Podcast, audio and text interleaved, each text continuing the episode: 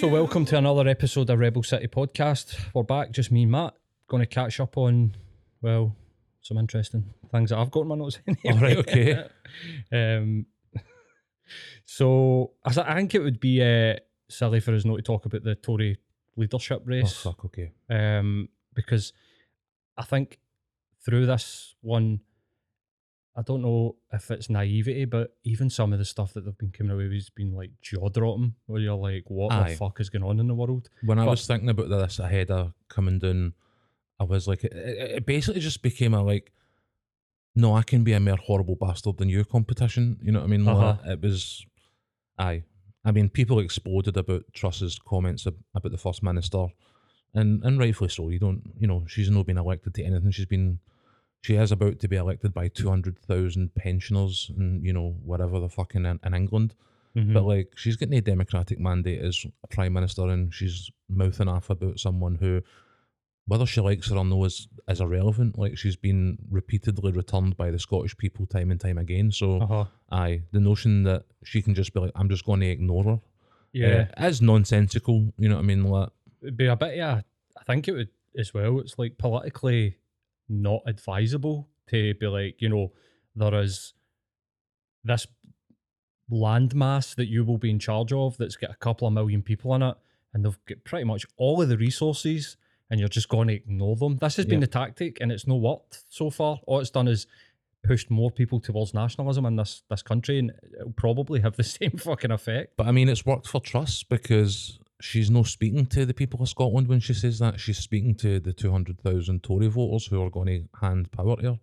Like, and they Right, aye. fucking love it. You know what I mean? Like, they're engaged in the reality that the Tories don't need to listen to anything Scotland says because Scotland has no meaningful capacity to interfere with what they're doing at all. Aye, full you know what I mean? Like, Uh-huh. in our Westminster context, obviously, you know what I mean. Like they're also talk that there was, you know, various mentions of like, you know, setting laws at a UK level, um, that would also affect you know like the devolved nations and stuff like that. So I mean, Mhm. she was not speaking to like the electorate in Scotland because she knows that's a fucking waste of time. Yeah, but Like, what's been stark, I think, and maybe we've seen um, a bit of this with Boris, and I think we've seen a lot of this actually. But did we see Boris's dad dancing at his fucking We'll wedding about- we'll reception? talk about that. was brutal. I I nearly like stuck the nut in my own fucking telly just to make it stop. What- Like, that I mean, I'm I'm with you. It was cringe central. It's like, please make that stop. How does she shag that guy? she looked like a carer. like you know, with an invalid that um was was um I or or it genuinely looked like a dad and their daughter at a graduation or something. How does she? How the fuck does she get wet for that guy, man? Like honestly, it's fucking know. ridiculous. Power does strange things to people. Aye, but I, you know, um, I think we're noticing this with Sunak and Truss. They are just went total populism. Yeah. They're they're. I mean, he. I, I've took a note of a quote here uh, for Andrew Neil, where it- the Andrew Neil show, Sunak said, "We've got a problem with human rights laws in this country, which makes it difficult for us to achieve our objectives." Yeah. Which is basically i mean how does anybody that isn't you know super wealthy and and in that sort of privileged position think he's right he's right like we do have that problem. Do you know what we need? We need to be able to strip people's holidays maternity leave uh, minimum wage. We need to get rid of all Yep. of this like what they try to turn us into fucking china? Like what the fuck is going on?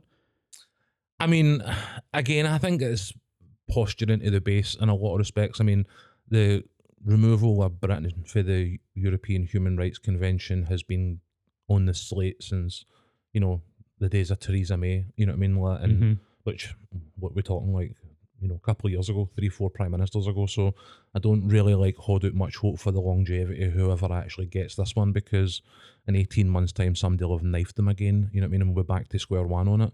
Um, but I think the Sunak stuff as well is that's what I'm saying. It's like who can be the bigger bastard competition, you know? Oh well, I'm going to ignore Scotland. Oh, well, I'm going to take away your civil rights. You know, like it's uh, uh, like the world's like shittest like one-upmanship. You know what I mean? Like, but you look at the the the hustings, these televised debates, and the various kind of like you know bits and bobs that have showed up on the internet subsequently. The Tory voters that are in these audiences fucking love every second. of it. You know what I mean? They're Yep. it's like they're sitting watching their favourite comedian or whatever it is, you know what I mean? Like Truss is there, and the other one the other night talking about how, oh, you know, I'm sorry, I'm no as nice to the media, and the journalist is like, aye, you know, it's cheap, and then you know the the crowd's pure, rah, you know, because she's come out and poked fun at somebody for the media, and you're like, Mate, that's just Trump. This aye, is, this is a Trump playbook. This is what I'm Exactly. sort of talking about where we've seen it start with Boris. And it's this this one obviously they're being advised on this. This is like the sort of political advisors will be like, you need to do this, you need to do that. This is what you need to say. I think the question that I've got, I mean, to, to talk about like that sort of race to the bottom of politics, you know, Sunak was sitting going, we need to stop giving money to these deprived areas in the northeast and northwest and bring it back to where the money's made here in at a garden party. it's a visual metaphor for like modern day Tory Britain. Aye, the Hunger Games. guy with his no tie and his sleeves rolled up, talking to, aye, you know, his constituents uh, in a sunny English garden, and how about how, he, yeah, I took money out of deprived areas to get to you. You know what I mean? Like, Uh huh. Like was like, Robin Cunt instead of here's- Robin Hood. here's the receipts. I'm out there doing what you want. I'm, and again, it's no that everybody's rights or everybody's things need to go. It's that only certain people have too many rights with these people. You know what I mean? Like, And we all know who they are. Aye. You know what I mean? Like, what I want to know is what are your objectives? Do see when he's saying like the human rights are making it difficult in this country for us to achieve our objectives. mhm. What are the objectives? Aye. Because they don't tell you. They tell you what they tell you. This is this is almost like the problem with politics. They tell you what the policies are. They'll tell you what they're going to do. Yeah, but know what the end goal is But, intended to but be. what is the end goal? Because Mhm. I think that would be frightening to hear. I think Yeah.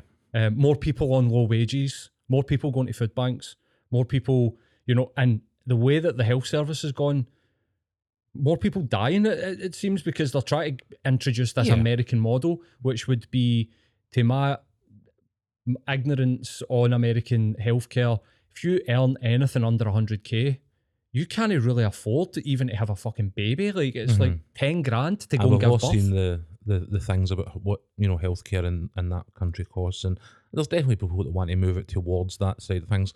I think, in terms of the objectives, it's about giving them as much work. I don't think that there, there is necessarily massive clear objectives in either of the you know leadership campaigns. They don't have like a you know a ten year vision for what Britain can be post Brexit or any of these types of things because don't think they're thinking that far ahead. They're like opportunists. Sunak was dropped into the chancellorship out in you know relatively nowhere. I'd never heard him before.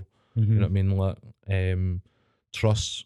I mean, is there a, a bigger political opportunist in recent history? I mean, she was a Lib Dem who, as and I mean, Kay Burley. As much as I'm not a big fan, she absolutely skewered her on the Sky News sort of one to one. Well, she was like, you were a Lib Democrat, you were anti-monarchist, you were a Republican, you know, and went through like an entire career and hit her with all the flip flops Mhm. and then was like, like who even is the real Liz Truss? You know what I mean? Like she used the Slim Shady thing, but it was just like she had nothing. She was just pure. They're hollow. Like Aye, you know what I mean? Like, and this is what we spoke about recently as well when we talk about the guys like Mick Lynch and so on that are actually just being calm and just actually like calling the bullshit out now? Mhm. and um, going to need more of them because this outlook and you know particularly UK politics level like that's this isn't going anywhere anytime soon. Like you know, I I don't see how the new government will be any different to like the previous government. Yeah. We've already had you know years of chaos and you know a revolving door of prime ministers, and it's like cool. Who is it this week? You know what I mean? Like it's getting a bit like that where you know the whole machinations is, is getting a bit ridiculous. Like I, I don't know how you can be talking about having a strong and stable economy, a strong and stable country, when you don't have a strong and stable political party running any. You know what I mean? Like it is Mhm. literally just a fucking den of wolves, and they all have their own agendas, none of which are the betterment of the British people. And aye, the last whatever you know, for you know Cameron onwards has just been you know, like a bit of fucking Royal Rumble where, you know, one guy runs in, clotheslines the last occupant, chucks them out the ring until the next guy comes running down the aisle to fucking drop kick them and fire them out the ring. You know what I mean? Like, it's just, aye. It's all got a bit silly. You know what I mean? Like, Aye, it's getting ridiculous. I mean, the, even one of them, I don't know what one, but one of them was even harking back to like, well, the mess that we were left by the last Labour government, and you're like, guys, it's been twelve years. Like, aye, this, uh, the Attorney General woman who I has just she is a ridiculous human being with just the absolute wildest sort of political ideology. The notion that she was running for uh, PM was a bit silly as well, given that she is a proper Brexit nutter. hmm Um, is it Braverman or something her name is? I think it is. That's Um, right. Aye. and aye, but she is like representative of the nutters that these conservatives, particularly, try to talk to at the minute. They they know that so long as you know the opposition are as ineffective as they have been, so long as they keep these two hundred or so people sweet with their rhetoric, uh, hundred thousand or so people sweet with their rhetoric. When the time comes, they're in with a good shout. You know what I mean? Like the, Mm. the Penny Mordaunt again. Who who the fuck is even is she? You know what I mean? Like, And she was running this campaign as if, you know, she was like destined to be prime. And you're like, I, I don't even know who you are. Like Mhm. I've literally never even heard of you. But she's like, I can talk the right bullshit that will sway these people my way. Yeah. And like there was people in that that swayed her way, and what she was talking was utter bullshit. You know what I mean? Like, so aye, the level of the conversation's been having at that level of the party is it's it's beyond parody. Look at guys like Mock the Week have jacked it in, being like, we we can't even make fun of this anymore. Aye, they're doing it for Like, us. this eh? is like this has got so ridiculous that we can't even take the piss out of it anymore. So we're just all fucking jacking in. you know what I mean? Like that's where British politics Aye, is right no more satire left. No, like we've run out of not. satire, guys, because that's the reality. But I mean, well, d- can we go even further? Can can it get even further Of course, to the bottom? Like because it is this race to the bottom Aye. of like, We're already dealing with the dregs that are, you know, uh huh, that one, you know, one gone are the days where we're talking about the people being the best and brightest. You know what I mean? Like aye. long gone, and like Johnson, like you said in, in a previous episode in recent weeks about emboldening people, like his outlook and you know just rampant disregard for anything resembling the norms of our political process has now just emboldened other people because they're like, well. You know, what can I do with 18 months in number 10? What can I do with 12 months? What can I do with 24 months? In aye, ah, it's like you know what I mean? Like, I might not be remembered as Thatcher, or I might not be remembered as, you know, whoever the next longest running people are, like Blair or whatever is. You know, you're not going to write your names in the history books. But with two years at number 10 and the will to just do whatever the fuck you want, you know what I mean? That's the prize. That's the objective. yeah, it's you know what I mean? um, Like- getting your name on the board. Like they get to walk in and go, oh, that's my that's my name. I was a PM for for six months. Aye, but it's the benefits that come off the back. it. Look at guys like Cameron and Blair. They've went on to you know international position. I know Mhm. Cameron's work is you know on the surface it now a bit more charitable than you know Blair's you know Middle East envoy bullshit, which was just an insult. But they still operate within a very sort of high echelon of society. You know what I mean? Like being a former prime minister will open doors and give access to relationships and situations that wouldn't otherwise have been the case. Um, Yeah, it's like look at Theresa May's Yeah. husband, who's the you know the only legal fucking weed seller in the UK.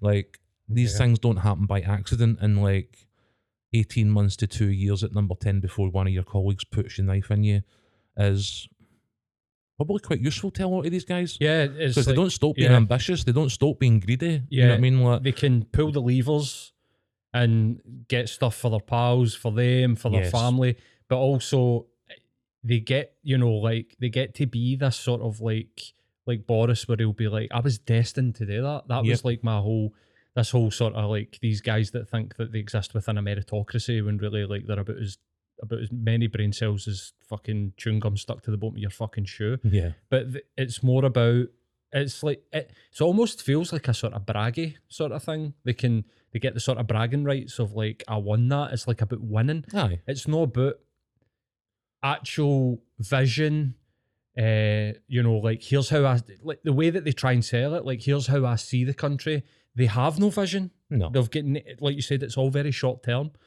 So i think we spoke about this with bob doris when we were doing the um the scottish election build up Mhm. interviews that this is a this is they're kind of forced to be very short sighted because they only have the max of what like four years yeah, you know guaranteed so the political system doesn't allow for this like more how are we going to plan the next 10 years in this country it's more about like what can we get out of the next four and whatever like we like we said earlier on in this episode mate what are the objectives Mhm. can we can we see them can we know what the goals are so that we know like, what we're fucking working towards? Or, you know what I mean? Like Yeah. they hark back to these times of like, you know, the generations that fought the wars, but their objectives as a society and as a collective were simple. They were right in front of them. We need to win this war, and that's Yeah. why you're going through all these tough times, and people will accept that when they know what the goal is. But Absolutely. see, while we don't know what the goal is, Aye, I mean, I've been know? pretty encouraged to see people start to no accept it. I know we touched on it with the RMT in, in uh, the last episode. Um, I've subsequently had, you know, sort of two days industrial action as a member of CWU. aye. Um, That was interesting, you know. What was Um, it like? Like, I mean, I've never ever been on strike, or you know, I was actually I've got that on my list to uh, to ask you what, what it's been like to be on. I like- I literally just it's uh, you know a tough one for me because I'm relatively new with the company. Like, so you know, I agreed a package, you know, six months ago. So I, I, I can't necessarily say that I'm particularly unhappy with my personal package, but Mhm. it's bigger than that. So I, I just basically like followed my union rep's advice and just, as I say, withdrew my labour and stuff like that. Um, and you know, I'll vote in future along similar kind of lines. You know what I mean? Like, but right now, you know, cost of living, uh, they're saying inflation's still going to be quite high into next year. So it's obviously something that will be a concern in terms of my package next year. Mhm. So you've got to think about the future when you're making these decisions. So I have just stuck with my union and you know tried to show that sort of solidarity, even though right now I, I don't really feel like I've got a lot of skin in the game uh, Mm. personally. But I do understand this is a, a bigger sort of wider thing. You know what I mean? Like, Mhm. um, obviously the railways, and the Royal Mail as well, and other ones to go. We're seeing like wildcat action um, across various Amazon sites and stuff like that. Right. Um, there's been a lot of like walkouts. At, I think there was like some food production place in the north, sort of northeast, like Newcastle neck of the woods. Right. They all walked out due to paying conditions. Right. Um, we're seeing like the Enough is Enough campaign in the last few days. Um, figures like you know leaders at the CWU, leaders at the RMT, essentially sort of combining their efforts um, with other sort of higher profile sort of social campaigners and stuff like that to really put as much collective pressure on the powers that be as is possible. Um, we're seeing, you know, protests outside Scottish Power. There's due to be one tomorrow at like twelve o'clock. yeah. Um, Seen they, they, they invaded, didn't they? Nah, like it's they supposed to be in. quite sizable tomorrow Right. um, in regards to like energy pricing and stuff like that. So, you know, I, I, I do feel like things are starting to change a wee bit because I think all through austerity and all through, you know, other things of that nature, we've always just kind of accepted it. You know what I mean? Like, and I- I've, I've, I've said in previous episodes, I'm not sure how useful protest is these days because people can just ignore you. Um, but I think in recent weeks, you know, there has been a, a, a beginnings, at least a change in that, where people are actually starting to realise that no, for this shit to change, we actually need to pull together and work together. People Mhm. have mentioned things like general strikes and all the rest of it. I don't know. I think this enough is enough is hopefully going to be a broad enough church to put as much pressure on, but we're, we're relying on trade unions working together to essentially form an opposition to the government, and that in itself is just no ideal, you know what I mean? But somebody's going to do it, and it looks like in a vacuum, these people are ready to step up and actually push forward with that agenda. And like, I think it's important to rec- recognise as well that all that's been asked for in terms of BT and Openreach, all that's been asked for in terms of RMT, all that's been asked for in terms of Royal Mail is a fair deal. That's all. No, no asking for bonuses, no asking for hikes and whatever else. They're saying you are recording record profits quarter in, quarter out while we can't pay our bills, Yeah. while we can't eat. You know, there's warnings during the week, as you say, that you know they expect hypothermia deaths in children over the winter. You know what I mean? Like, how the fuck are we having that conversation? There's, there You was know what I news mean? Like- yesterday that the Scottish, the, the British government are actually considering rolling blackouts during winter to because we're not going to have enough gas to actually heat. So during the night, Mhm. between four in the morning and whatever, there'll be no, no gas. mental. We're literally, we're literally going. back- We're in like a fucking weird time machine going back to like the Victorian times or something. like- Aye, and it's due to total mismanagement. This pish about Russian gas supplies, and look, nowhere else in Europe is experiencing this No. pish. So How stop listening to this fucking nonsense about the gas supply Biden coming just Russia? stepped in this week in America and passed legislation that limited, you know, the price of gas or you know, with petrol as we would refer to it. Um, so like, you know, there are, you know, France they were saying the energy cap is like one tenth of what it's going to be in the UK. You know, even the day you've got that fucking prick Duncan Smith uh, popping up on social media talking about how, you know, the government's done great because it's gave people who need it 400 quid. Like, no, you didn't. What you did was you took the 400 quid and you gave it to the gas company on the people's behalf. behalf. So Uh-huh. they never seen that. Not that it made a difference because that's what it was for anyway. So let's make the assumption that people would actually, who took that, would use it for that. It's not always the case, but whatever. Um, but with a cap of four and a half grand, that 400 quid is fucking nothing. Even the people who are in the most need of this gas relief are at 1200 quid. Now, again, that 1200 quid goes straight to the gas company or the electric company and, you know, whatever. But at the same time, their annual cap is going to be like three or four times that. Mm-hmm. You know what I mean? Like, Just a drop in the ocean. Aye, so Really? and he's on there again. Well, we've done so much, and they're like, no, you've not. Like you've done nothing. He's like, we put in fifteen billion. The guy's like, it's not enough. Like, but we need to know where it's going. And he's like, well, this is a current. This has been coming over the horizon. We've been in it for months now. Like, how the fuck do you not know who needs the support? Like that is your job. You are the government. And I think in another one of the things like recently, like what is working. Let's when talk about the state, uh, you know what they're on it doing there. What what does work? What is actually operating the way it's expected to? You know, like Not nothing. a lot. Not a lot. Aye. I I, I can't think how much that the government has that type of direct influence on. That I'm like, well, at least they can hang their hat on the fact that X is working. Like none of it's working. Um, so I it is, it is all getting like quite out of hand in a lot of respects. But as I say, Uh-huh. I'm pleased to now see people actually realizing that they can stand up against it, that they can push back against it, that they can work together, absolutely, they can cooperate, they can show solidarity, and so long as, as I say, the demands remain reasonable. What they're saying is, if you're putting prices up ten percent and inflation's ten percent, we need our wage rise to be equivalent to that. Ten percent. We're not uh-huh. saying let's throw money about left, right, and centre. We're saying, look, you know, we we've been absorbing these increases in costs for thirty years. You know what I mean? Like, it's now time that, in the moment of crisis, you do the right fucking thing Mm-hmm. and you actually see us right. Because the minute you see us right, we go back to work Well, and you go back to making your record profits. Do you know what the big problem is with, with this as well? During the 2008 financial crisis, the banks were struggling and the top end was going to take this hit. So what they did was they nationalised the banks and all but doing, you know, like by name, Yeah, they, they, they bought the shares that were tanking absolutely. and we as the taxpayer footed that bill and aye, okay, like Hundreds of billions of they, pounds. they've made some money on that. Like I think if, if you want to get into it, I think we'd probably find that they, they I think they did, aye. they made some money on like the shares and being able to think with that back. I think there was a dividend to the government, a couple of mil, a couple of billion um last year for shares that they've got in Lloyd's and, and, and RBS. Okay, Yep. right, that's cool. But see now that the coin is so that that side of the coin was these businesses were going to fail. And it was the people who had all their money into these banks and invested in these banks were going to take the hit.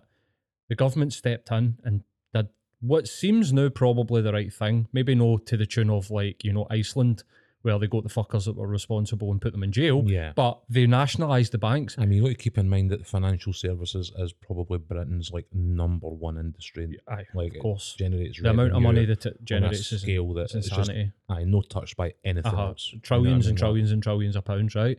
But now that the coin, we're at the other side of that coin, right? And we're at what 2022, so we're uh, 12 I years thought you later. looked at your phone there as if what year is that? I don't know what I did, I did, but we're at 2022, um, and the coin's flipped. Now the businesses are making record profits, but it's the people at the bottom that are having to f- foot that bill. That's Yep. the, instead of it coming away for the rich, it's getting taken for the poor, and, it, and it's getting into these profits. Yep. They need to do the same thing. They need they might need to nationalize these companies because how in a fucking in any world can you say to somebody that is on benefits or any anybody that's living on the breadline that you're how can I just don't understand how they don't expect a backlash for this.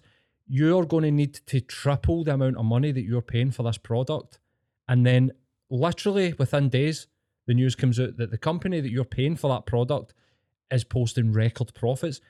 How can we live like this? It just it Aye. doesn't make fucking sense, and it's got it's literally got some sort of glass ceiling that will shatter one way or another. Pretty close to it. I think. And but it'll go one way or another, mate. And it looks like this these fuckers, because you know they're they're pretty much fucking fascists at this point, like capitalist fascists that are like you know it'll just play out the way that it fucking plays out. and We're not intervening.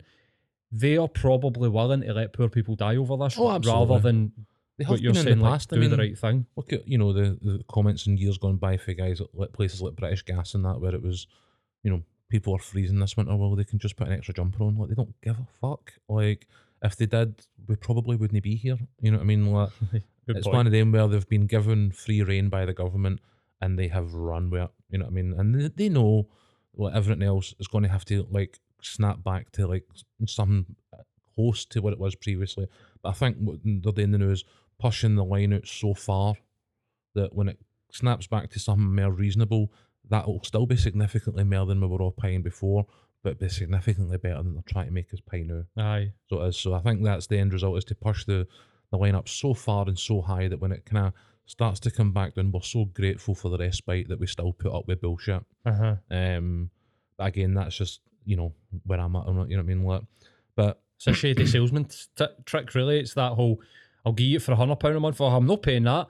Right, well, I'll give for seventy five. Aye, all right. When really forty. they could get for 50 aye, and, They know, and they know that and that 25 extras there, commission on money and, and it really I- think that That's analogy is what really it feels good like, like, now. When Uh-huh. I'm seeing people go, the price cap is now three grand. It's now three and a half. It's now four grand. And you're like, see, when this price cap changes like six times in the space of like eight weeks, what the fuck's the point in it? Like, Aye, it's no you know, for purpose I don't think that paying gas and electricity at a level that's commensurate with what I pay in rent uh, is fair. You know what I mean? I don't think it's reasonable. Like, and I can get why people, you know, are like, fuck this. You know what I mean? Like, aye, I've seen bills for pe- people every day talking about my direct debit went for, you know, X to Y, and like the figures are just horrendous. And I'm just like, Aye, it's like people are getting their fixed rate of like 50 quid a month and it's going to be like 750 quid aye, and you're like what or lesser cases of 150 quid a month for like a family of four that's going up to like 500 quid that's Aye. the lesser eh, Yep. eh, what you're seeing out there That's what I'm afraid of. We're on a fixed tariff the now to like March. Um and you know, what I pay for gas and electric the now is reasonable. Aye, think. You know what I mean? affordable Like, for you it's been going up, you know, for year on year as it always has done, but it's always stayed within an affordable level.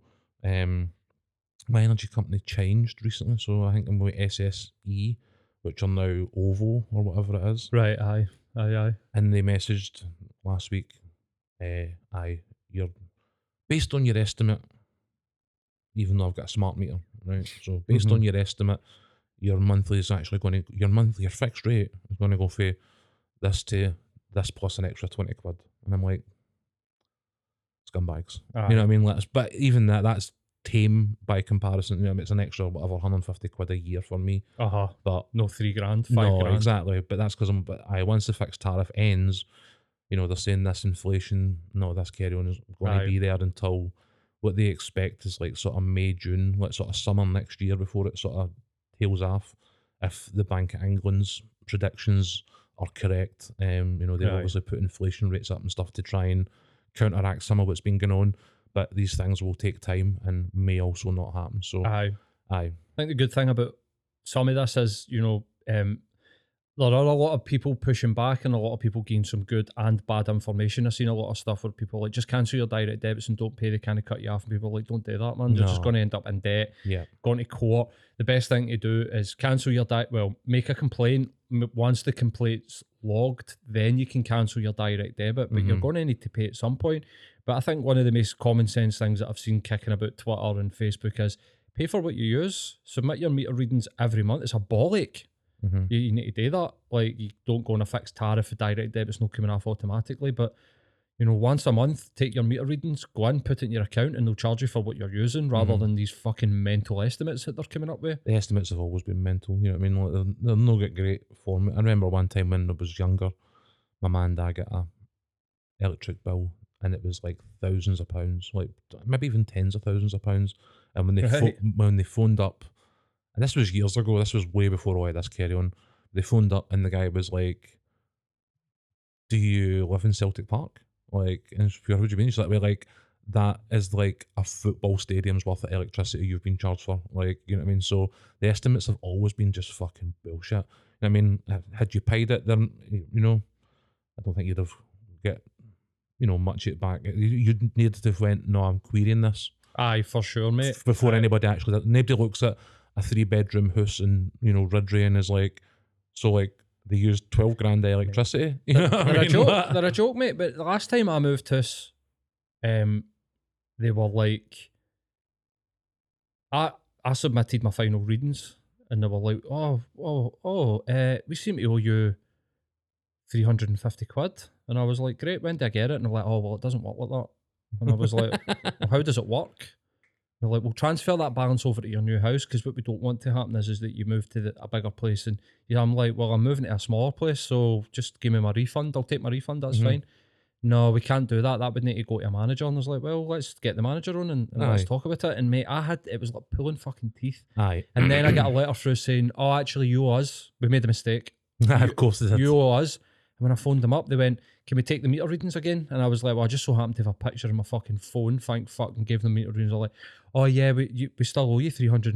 And I was like, Can I just get this money like right Aye, now in my bank? Like give it. me it right now. And they, did- the person on the phone was like, Aye, and did it. And I'm like, What what's the point to all this? Like they must be like they, they must I mean, they must be able to invest that money or get interest off that money that's it's no probably skimming interest as it sits Right, idle. sits what I mean? idle, Like, and they're just wanting you to keep it. Just transfer that over to your new property. Like, no, that three hundred and fifty quid will come in very fucking handy when I'm moving Everybody takes money off you instantly, but anytime you want a refund, it's 48 to 36 euros. You know what I mean? Load of Like, shite, aye. absolute load of shite. But if we were to lighten the mood a bit, right? Um, have you seen the Prince of Pegging?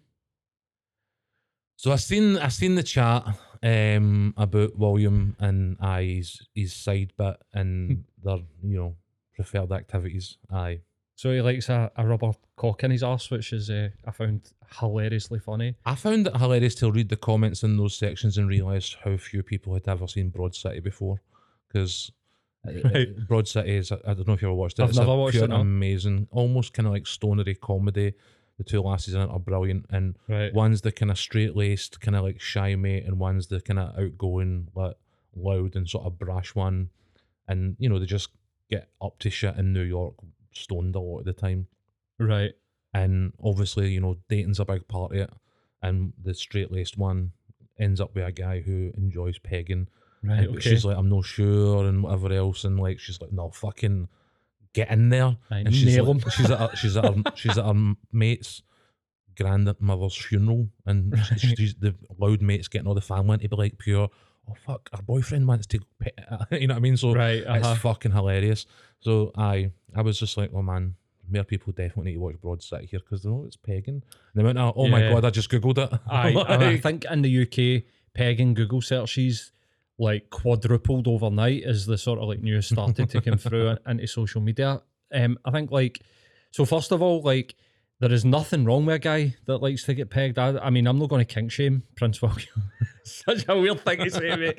What you was do you did like exactly. Like I think that there was a couple of things that when I thought about it is is that um well it seems to be that the story is, is, is somebody somebody releasing a book or some shit, and this is one of the claims in it. uh, well I think it's her. I think it's one of Kate Middleton's pals that he's been rumoured to be fucking about with. Aye. And I think they're claiming the book is is that Kate wouldn't do it. So she gave him permission to go and find somebody Aye. that would do it and, and obviously she this this woman must be punching up into, you know, the future king and Mm-hmm. she's punching up him.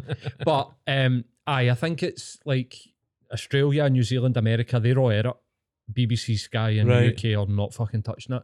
But one of the things that was sort of like mentioned, I think maybe in either the New York Times or the Washington Post is, is that it seems to be that this Meghan Markle story and this whole sort of hoo ha about you know Prince William and uh, uh, Prince Philip, uh, Prince Harry, and sort of like pushing him out of the family has been Mhm. a bit of a sort of smokescreen for this that this was on the horizon then, and they used that as a way. What they think? they- Somebody's suggesting that uh, Meghan Markle's like appallingly bad treatment was a smokescreen for William the, the sort of to sto- pegged. the story of that being out there and the whole sort of like circus that was created round about it was basically like a sort of tactic for them not to break this story that William likes to get bent at his couch. Okay. I mean, I, I've not heard that, and it, it seems a bit out there for me. It seems a bit out there for me. I know too. that in recent months there has been like talk of, you know, super injunctions and whatever else uh, regarding um, Williams' sort of side piece and the fact that his missus is fully aware of it. She, she's one of her mates, apparently. Aye. You know, they went to uni together and stuff like that. You know what I mean? Like so. But then I, I don't know. It seems like an odd thing to me. But you look back through history, like kings and princes and concubines and whatever else are not unusual. So Aye, like. mate. I don't know Aye, mate. if maybe you know, look, Charles had Camilla when he was married to Diana. Philip was notorious, you know, in his, particularly in his younger days. Uh-huh. Um, you know, Andrew's a nonce. well, aye, you know, so, like they're not they're not um this isn't wildly outside the sort of family history. What I found interesting, um well, the question I, I I was sort of like, do you think English people or do you think that sort of like staunch British unionist, that sort of idea of that person will enjoy would the be able- notion or would be able to accept it, butt fucked. or would be able to accept that as actually being a thing, or whether or no they would be like, nah, get this guy to fuck. Like, because they've not. No, I think he's the the great white hope, isn't he? Really, you know what I mean? Like, you know, I think Charlie's the one that they're hoping will either not be there for very long or not be there at all. You know what I mean? And it'll, oh, you know, I think a lot of folk would like to see it passed directly for the Queen to to like William. I don't know what the logistics of that are, but he's very much been you know groomed for a young age to be, you know, the broad chested, you know, fertile, charity driven army guy. You know what I Uh-huh. mean? Aye, Like, he's got this sort of aye. perfect picture of what Yeah. the king's going to be. But if that's going to He's be, not got the hairline, well, but he's, he's he's got the Windsor hairline. But um, aye, that's pretty much all he's got that. missing. You know what I mean? Like, so, aye, I, I don't know. I always assumed personally that it was, you know, quietly agreed that Charlie might, you know, get the crown on his head for a bit and then quietly retire, or as I say, something would be constructed to mean that just pass on. Because I mean, he's no Charlie's no young guy.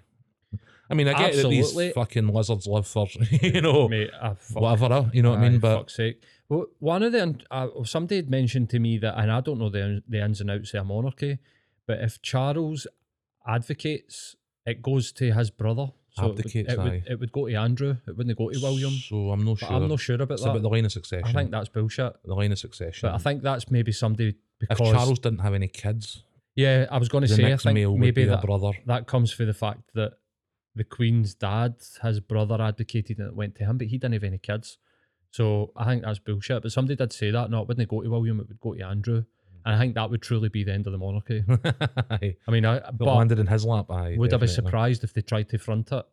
Mm, Absolutely fucking not. But something came out the next day um, that Charles had been taking charitable donations to the tunes of millions after the Bin Ladens. And I was also kind of like, this is on a fucking smokescreen. Like, because Osama bin Laden's been fucking sin died for his family for like 40 years. He's not been part of that. Like, fuck's sake, like, Bandar Bush, like, fucking Osama bin Laden's big brother was in the White House when 9 11 happened. Mhm. And they flew that family out of that country. Like, they're not affiliated with Al Qaeda or Osama bin Laden. He left that family, if I'm right, like 18 to go and become an Islamic radical. So it's almost like the people are like, "Oh, this is terrible. Why is it?" And it's like they're the they were the Saudi royal family up until like ten year ago. Like uh, while Osama bin Laden was one of the most wanted men on the planet, his Mhm. his uncle was still very much in world politics. He's, I think he's been in Charles been in trouble a few times for taking money or presents or cash presents after people before. This wasn't the first time. Like the the Saudi thing recently was the second. I can't remember who the first one was, but it was also like a gift. Again, I don't know what the protocol is with these things. I know like when I remember the royal family shows up somewhere, you know, uh, you know they have presents. I, think one of the episodes the West Wing like covers it in a tangent for like the Americans. Like they've got an, an, an office in the White House that literally like accepts and catalogs all the presents that are given to like the president on um like international trips, so Right. that the next time the Chinese prime minister comes to America, they sit down in an office and his gift ornament is sitting out on a desk for him to see it. Or like whatever. family at Christmas. Get Aye, that jumper on. but your auntie give you but it's part of the protocol, if you get me. You know what I mean? Like they understand that they will receive presents, and that Oh, on the other that's side of that, they will be expected, like politically, to be seen to be grateful for that present. And like Mhm. maybe, maybe this is an extension of that. I don't know. I've, I've got absolutely no idea what royal protocol is, but the figures getting talked about to us, oh, like a million quid.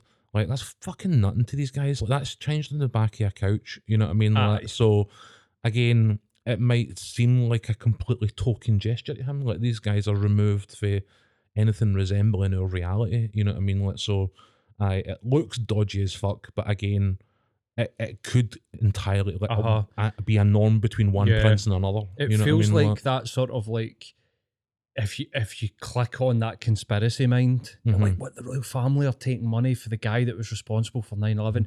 You start to make these conclusions, but I think it again, I I agree with it or or no? Like I, I don't really know, but it's not a great look. these aye, but these people are not involved with Osama bin Laden. Like he's Yeah. got the same last name, and it, and he left. He totally like gave up all his sort of like mm-hmm. responsibilities to that sort of like I being just a happens to have Saudi the same name.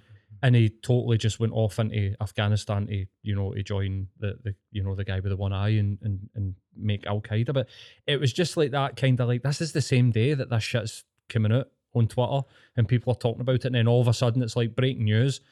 Prince Charles, and like you're saying, you're like, and what? And Hmm. he's done this before, and this isn't really new. It's like taking these charitable donations Uh, from I mean, it, it might royal it might be like an, an, an as a sm- smoke screen. I don't know. It was never something that occurred to me. I think they're just a family that gets more attention than they're worthy of, and don't live in anything resembling our reality. well these things like underage sex with minors, or you know, taking money that looks like a bung for Saudi princes. Just it's just everyday shit to them. So I mean, I, I think there's just hiding your fortune in they, Panama. Aye, you know, these cunts are fucking landing military helicopters on golf courses to play 18 holes. You know what I mean? Like, I, you know, aye, the stuff's out there and it shouldn't happen. Like, but this is normal to them. There's no, mm-hmm. it- it's odd to us. And that's why, again, I, I, would deal with them all together. You know what I mean? Like, but again, it's unfortunately that one's not up to me. But aye, I think it's just they live in. I, I'd love for there to be like an actual, you know, Amazon all or nothing style like documentary like the day with Arsenal, but it's like a year in the royal household. You know what I mean? Like and just Aye. actually I see. don't know what the Royals are supposed to be, really. Like, I don't. But I mean like an actual real one because I think it would probably be as funny when you go past Aye. the notion that this is a completely like bubble reality that only exists around these people. Aye. Like, it'd be like the interview.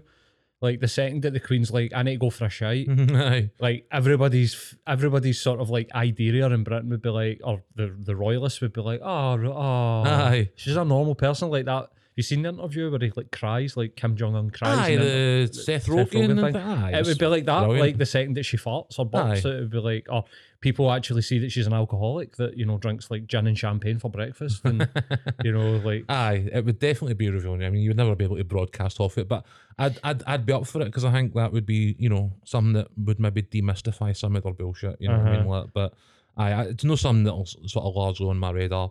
Um, I've got a wee bit. Um, after we were talking, you know, about America for the first time in a while, um, last week or the week before or whenever it was, um, I've had a wee bit more of a sort of closer eye on it. Obviously, a lot of the January the sixth stuff is kind of coming ahead. People are being convicted. and yeah, you know, uh, insurrection, t- treason, etc., etc. Mhm. Um, and the right have just fucking lost their shit. I mean, Trump has been raided at Mar-a-Lago, um, where people are saying they found like nuclear secrets. Now, again, that's not, uh, well, it was a radio talk show host, but it's no verified for me in that respect. But like, he's tweeting out on his own social media platform that the he- Donald.com, Ah, or whatever the fuck, it's called. I don't even know. It's got a red tick next to his name instead of a blue tick and nothing else. It's, Uh-huh. it's just a Twitter clone that he's just bought rights Yeah. to. Uh huh. But he was talking about how the FBI had told him to put like padlocks on certain rooms uh, that contain documentation, and then when they showed up, he was complaining that they broke all the padlocks to get into these rooms, and he's like, they were the ones that told me to put the padlocks on them in the first place. And like, probably because they wanted to make sure you didn't move anything that was in that room because they knew that you probably should have it. Uh-huh. So he's out there on his own social media platform, and so much of it is almost like a confession without a confession, if you get me. You know, they've raided the property and they've made us all stand outside. So we've got nobody in there observing what they're. This is the FBI. We've got nobody in there observing what they're up to. Um, so, you know, if they plant anything or anything shows up, you know it was them and no me. And you're like, dude, I mean, that is the type of argument that I would expect for like a five year old. Aye. You know what I mean? like Like- but then people out there, they, they believe it. I mean, you go to like Fox News and you're seeing um, them talk about how. So we know, and this was with Lindsey Graham, who's a fucking scumbag. But like, you know, we, we all know that the FBI plant stuff. This guy's a senator. He's like, yeah. And this guy was That's wild. one of the most vocal like opponents of Trump. This guy, like like Cruz, hated him, but then the minute he got presidency, he got down on his knees and did what he had to do. Taking loads. Aye. Aye, hundred percent. Um, but I just casually Fox News. So the FBI lie and plant evidence all the time. U.S. Senator, yeah. And you're like, why? Uh, And it's because he holds, still holds sway over such a large proportion of fucking nutters. Their votes. Aye. Uh-huh. Um, without these votes, even with a gerrymandered system that a lot of these, you know, Republican states have already got, like And they need these lost. numbers to have any chance. Uh-huh. And I, I was wanting to talk about the Trump raid because there was a lot of people, there was a lot of screenshots, let's just say further sort of less reputable social media sites like fucking whatever Chan they're on, what they on 19 Chan or something, I don't know, they keep, but the sort of QAnoners were like, you know, we're ready to go. I think that's worrying, man. it is. After January, after what you've seen in January, I think it's worrying that, uh, I mean, it, it's like people with guns. like you don't, they're not. It's not Aye, like fucking. senators and congressmen giving these guys tours in the days leading up to it, like giving them tours of the building, showing them where like weaknesses and pressure points and all that were in the building. Really? Well, I mean, you don't know what the conversation were, but the accusation against them is you were scouting out the Capitol building for attack.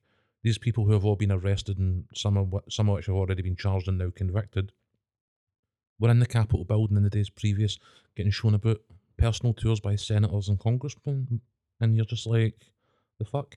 Clarence Thomas, who we were speaking about in relation to like Roe versus Wade, his wife is this is the wife of a Supreme Court justice. Mm-hmm. She's an ardent, like an ardent sort of political campaigner, and also like a Trumpist QAnon nut job.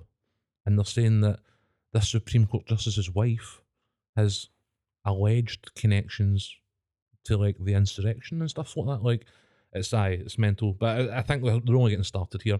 It's clear that they're going for Trump. It's clear that Trump is absolutely fucking Fucked. shitting himself. He's fucked as well, man. And his full family are Aye, fucked. and if even a fraction of what's getting accused, I mean, yeah. if he's why the fuck is he get anything confidential, Uh-huh. anything top secret at Mar-a-Lago whatsoever? He's still entitled to like Secret Mar-a-Lago, Service. Mar-a-Lago, no, like a hotel in Las Vegas, like it's a fucking. Floridian golf course. It's a golf course in Florida where he allegedly buried his ex-wife recently to get a tax break. Like Ivanka I was she passed away, Trump, she she? passed Right, away. uh-huh. The chat is that he buried her in like a family plot on the grounds of Mar-a-Lago, and because the you know gravesite uh, classifies the land a certain way, it entitles them to like tax breaks as a result, sort of thing. So, Fuck's sake. aye, again, I don't know what the validity of that is. Like the wow. people who were talking about the detail of like the tax law that I seen were like knowledgeable and like Right. capable in on what the tax law implications were, but what Trump's thoughts or motivations or whatever is another thing altogether. uh, You know what I mean? Like, but it doesn't look great that your ex-wife dies and you bury her on your golf course. You know what I mean? Like, Uh-huh. I, I don't think it does anyway, but No, hundred you know what I percent. mean? What do you think that they are running the risk of like a sort of like modern civil war or where do you think this is going to head? Because the. I think that the the Biden this is kind of like it's coming back to like here. They're kind of hopeless. There's there's a I hopelessness don't know, man. I think people. I think in terms of the Republicans this week, they have finally got their two like Republican leaning Democrats on side on a number of bills and have actually passed um, legislation that actively deals with inflation, legislation that actively deals with the price of gas. Um, Right. Passed another ones, a couple where it was 50 50, and like Kamala Harris basically had to break the tie. But these were around like social issues, social security. Um, like so, there was a couple of like really, really big wins for the Democrats this Right. week. Okay. Good. Um, and but it was about they've they've got two congressmen or senators that, sorry, senators that are in basically Republican states, and although they are Democrats, they have to like side with Republicans regularly to keep their seats. But on these two issues, they were basically told like you need to, and even then, one of them was like right at the eleventh hour, being like, "I'm no backing this," and it was the one that they wanted to the line about, you know, the the sort of wider, um, sort of social issues, and I can't remember the- it was specifically about, but it was a big one where they were like celebrating on the floor of the Senate when it went through. Right. You know what I mean? Like, and I mean like pure, like whooping and high fiving, and they were buzzing. You know what I mean? Like, so right. Okay. I things moved a bit this week, but I think it's taken all sorts of promises and whatever to these two sort of guys that are hoff and hoff Mm. um, to get it done. So it shows that I even the most the sort of gridlocked you know system can get impasse. Uh. Um, But where do you think this sort of like, um, we've spoke about it so much, but where, where do you think the sort of end of the, the road is for Trump and the QAnon and what they've what they've really done with I think you know? QAnon's out there in the ether now. Um, like you know, aliens and flat Earth and whatever else. I think no matter what happens with Trump, there's always going to be a hardcore of people who fervently believe that it's true. You know what I mean? Like, as we've said in other things, like they think they're protecting children from sexual abuse. Like, so you know, this is baked in with a lot of them already. Mhm. the sort of righteousness of it. Yeah. So Uh-huh. Trump, I think it looks as though it's only a matter of time. He's also had a ruling um, in the New York Supreme Court saying that his tax returns had to be released for investigation and all sorts of things. So like, he's getting tagged all over the shop right now, um, to the point where he was threatening to announce. So in America, the midterms happen like November this year, and then that is the starter pistol for the presidential campaigns Yeah. traditionally. Uh huh. But Trump, to deflect for all this, just fucking nonsense that still follows him about. Um, I mean, fuck. An, an American general came out this week and said that in the Situation Room, Trump actually said to his generals, I wish you guys were more like the German generals in World War Two. And this particular general went, Excuse me? Who? And he went, Like the Germans in World War Two. I wish that you were more loyal to me the way that they were loyal to Hitler. And you're like, fuck me, man. You know, we were all here going, oh, it's lazy to compare him to Hitler and blah, blah, blah. And this dude's literally in the fucking situation room of the United States, you know, surrounded by generals and is like, why don't you treat me more like Hitler? So, you know, he's just off on a whole other level, you know what I mean? Like, um, but I think the time's like closely like running out from like I think he knows it. Um, and what he was going to do to combat that was announced that he was running for president in 2024 before the midterm elections. So he makes the entire midterm elections about him About him. and who will get up and swear fealty to him because those are the guys that will win primaries. Those are the guys that will win nominations and then potentially go into like this Congress or whatever it is. So he's still essentially looking to like manipulate American elections to his own favour. Um, so like, who knows what he'll do? You know, with all this ha- hanging out his head, he announces a run for presidency. It, it, it might change the dynamic because they couldn't touch him while he was president. President, because again, there's a I think there's a rule that he can't commit a crime as president or something like that. He could face impeachment, which he was convicted of twice, Mm-hmm. but that doesn't necessarily mean that he he had to leave because he didn't. Um, so this time round, they need to get him. They need to get something tangible on him before he gets a chance to run, Run again. because he gets anywhere near that Oval Office again, and he's pulling the wheels. But it's, this this is why it's so desperate for him now. Why you're seeing him come back out because he has been largely quiet. You've been talking more about guys like Ron DeSantis and stuff like that, who's you know the heir apparent and whatever else, and now all of a sudden we're actually talking about Trump again. It's because he's making so much noise to like he this is a smokescreen, maybe unlike the sort of pegging thing, um, where he is like kicking up so much dust that he can that it'll hopefully buy him enough cover to like run and hide somewhere. Um, Mm-hmm. or the alternative is he actually postpones them long enough that he gets back in and can just tell them to like bin it. I think. I mean, mate, if if he gets elected again, I I mean, I despair Aye. for America. Really, I mean, it was bad the first time, and we're still we're Aye. still seeing that with like Roe v Wade and the the ripple effects of what happened in 2016. If they vote him back in again, I think this country's finished, man. And Aye. we're teetering on the brink of that anyway, just with the way that geo and world politics are sort of like playing out. I think the extent to which Biden won in the last election, you know, he, record votes. Trump obviously would have set a record himself.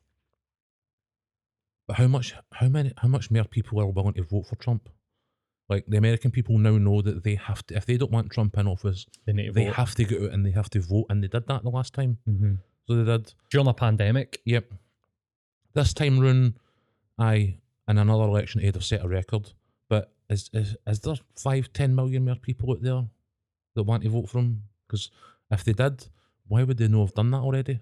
You know what I mean? Like, So I don't know Right. How the numbers can possibly stack up and as a win at the minute, unless complacency and all the things that you know fucked Clinton become an issue. But I think when you're seeing Biden and that start to break deadlocks, start to like put things in place that are actually to the benefit of the American people ahead of the midterms, you know that could be hugely beneficial. Because if they actually like win a proper majority in the Senate, well, I don't know how likely that is. You know, there's Georgia runoffs and stuff like that still uh, happening, for what I gather. Um, you know, they could have the majorities that they need to like, really substantively like put stuff in place between now and the next American sort of presidential election. And if they keep up the momentum, Trump's got nothing apart from just crackpot bullshit. You know what I mean? But that's all he's ever had. hmm You know what I mean? Aye, so it's almost like you feel like the he's he's sort of capped out the nutters that are going to get on board. I mean, and- aye, how many more people like is is the stop the steal thing going to force the required number of people to engage? Like you know, millions of people that are required to legitimately win like that election again. I don't know. I don't. I'm not sure. I think the people who knew they had to get out and stop Trump this time will get out and stop Trump again. I think uh, Mm, the- even just them runnings not good because we're we're being faced with all sorts of fucking shit right now, and Yeah. and that is just a distraction that I think that people don't need. Yeah, They just don't need it. But who? I mean, I don't. Who else is going to run for like the Republicans? I don't So see it's the anybody. that, probably the guy DeSantis, and the the the, the governor, the governor of Florida. He is the like- front runner. he's like Trump Jr. He, if that if we're talking about for like that part of the party, it's going to be somebody like DeSantis. Um, as I say, I, I, I don't see why Biden wouldn't run again. Part of his age, like I think Kamala Harris up against Trump is going to be like a really hard sell. Um, so I think if Trump's going to be on the ticket, Biden needs to like be there. Aye, So he does, unfortunately. There's other guys coming through, you know, um, and they'll can never pronounce his name, Pete Buttigieg, something it is. Um, but aye, there is like younger Democrats out there that are on the way up as well, but hopefully they'll be ready by the time Biden moves on. yeah, hundred percent. Um, have you? Well, well, I suppose we'll, we'll end on this because I don't know. if We might have something to say on it. We might not. Have you seen the Michael Pollan documentary on Netflix? How to Change Your Mind about the history of The halluc- mushroom stuff, Aye. no. the history of hallucinogenics. I added it to my list, but no. it's it's interesting. Um, and I, I think we've done the hour, um, so we could be like, let's park that conversation because I don't want to ruin it for you. And if we're going to chat about it, I'd probably Aye. fucking ruin it for you. Well, I will park it to another week. Um, did you watch the new Predator movie? no, I did. is it good? Aye. Yeah, you're Like- struggling to say that, though. Like no, struggling to it's, say aye. it's like an actual movie. Like so, you look at the the hangman, the the trailer, and it does look like the, you know, you fucking sixty pound lassie going off against an eight foot predator with like a bow and arrow. Like, it's just nonsense. Right. But like, because it's set in like sort of Native American, you know, but there's very because it's called prey. There's a lot of really nice like hunt visuals where predator Right. and prey, and like the the predator they're observing, you know, dogs hunting whatever on the plains, and you know, the- there's it's very quite arty in places in that respect. But the story is well written, like all the stuff. She actually gets her ass kicked a lot before being able to like properly stand off against the predator, Uh-huh. and it's because she actually learns from her experiences and learns from her mistakes all through the movie. Right. Um, so I like the way that when it all came together at the end, I was like, everything about everything that came before this ending all ties in and makes perfect sense. So like it was actually for a Predator movie, highly, highly watchable. I'll, so I'll go and watch it. I would it. definitely check it out. I'll go and check it out. want- You can check out the how to how to change your mind. But um, on holiday, just as a, a last wee tag on it, um, I was reading a book by Otto English called Fake History. Okay. Um, I seen the guy's Twitter feed a couple of days before. He's like a, I think he's like a historian, political commentarist that's been sort of like totally venomously against Brexit and Okay. Boris, and talks about how Boris wrote this Churchill book that was just full of just it was like a circle wank for Tories Yeah. basically like none of it was true and all this stuff. But one of the things that was really interesting about the book, um, I went to the airport to go on holiday and I just walked by and seen the book and was like, no way, I seen that guy's Twitter feed and just thought, do you know what, I'm going to buy this book. And Yep. Fuck it, read it by the pool. Um, one of the diaries are the Spanish people that were one of the first Spanish people to land in South America. They were like, basically, we need to take the mushrooms off these people because I took them and I met God. So these people have got a direct link to God and we can't have that. And basically, the Pope and the Catholic Church were like, get the wine over there. really? Take all of the all of the hallucinogenics off these people and just replace it with like alcohol and tobacco, Aye. which is, interesting. Just that direct link to God sort of comment. I was like, fucking hell, man. I think it's funny. I was actually talking to Stace um, the other day. A, a, a workmate of mine's was joking. He's Muslim. He was joking about um, sending his girlfriend to the shops for halalibo, um, because obviously they contain gelatin and stuff like that. Um, and it's not you know halal. But he made a distinction. He was like, "It's pork gelatin," and I was like, "Well, halal for, isn't the process of slaughtering things. Like, why would pork or beef gelatin?" Make a difference if it's no, you know, blah blah blah. So we kind of moved on for the end. he was like, "I know, pork's a different thing, and you know, it's considered in some places like an unclean animal and yada yada. And I was like, why is that? And he was like, oh, well, because way back then when, you know, these texts were being written, like they carried a particular type of bacteria which was really deadly to people. And they took this real thing and, and because they didn't understand it, they put like a layer of mythology on Right. top of it. Uh huh. And it was just to basically warn people that they shouldn't eat this because there's a real chance that it's going to make them sick. And I was like, oh, that's quite cool how like an and like a real life thing, because people didn't understand it, gained like a layer of mythology, Yeah. um, and, it's then learned, becomes something uh, that is Like a religious rule. aye. Uh-huh. And I was like, well, like so. I don't know why, but I was scrolling through YouTube, and I've come across another one, and it was a guy who was explaining um how religions formed in Europe for like the Neanderthal times through to like sort of modern day Europe. Right. Um, so starting like thirty thousand years in the past, and there was an you know tail end of an ice age, and as the ice started to sort of thaw and roll back, it caused a huge, huge sort of rise in sea levels, caused other like basins of seawater around the world to like overflow and like come in and the really like storms and like the, the impact it had at the end of the ice age on like sea levels was outrageous. Right. That's the biblical flood.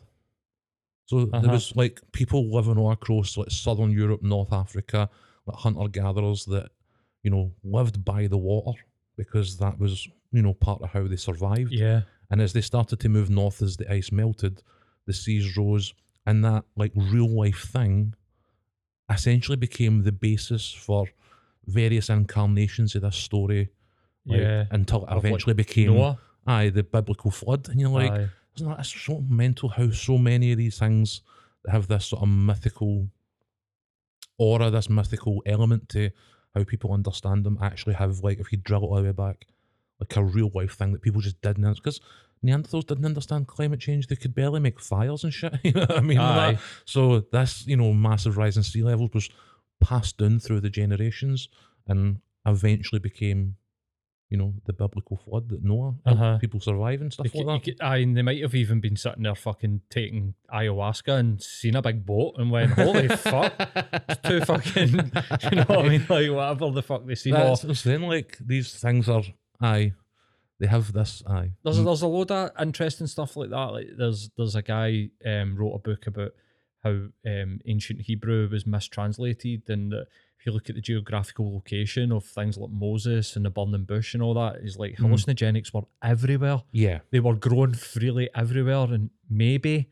these people were Yeah. having these ceremonial, you know, like the Last Supper and all these ceremonies where they were passing, but when they've translated it instead of brew, it's been wine or whatever brew they were drinking at the time, Yeah. beer and and um, bread instead of whatever the fuck they were eating. Mhm. But I think there's definitely something to that, and, and that's no touching on that how to change your mind because that's all very framed around the sort of post World War II experiments on like psychology that Ram Dass and like all of these guys like Terence McKenna and the counterculture of the 60s and then Yeah. the conservatives sort of like pushing back. He more sort of comments on that and then takes you through a journey of like what are the possibilities with these substances and, and like deliberately doesn't call them drugs. But to go back to the more indigenous historical, that's all been written out history. This was this guy's point in this fake Yep. history was like these ceremonies have all been written out. And he, he actually talks about how the royal families of Europe wrote out gay people, put them in mental institutions, okay. and how LGBTQ plus people have always been there,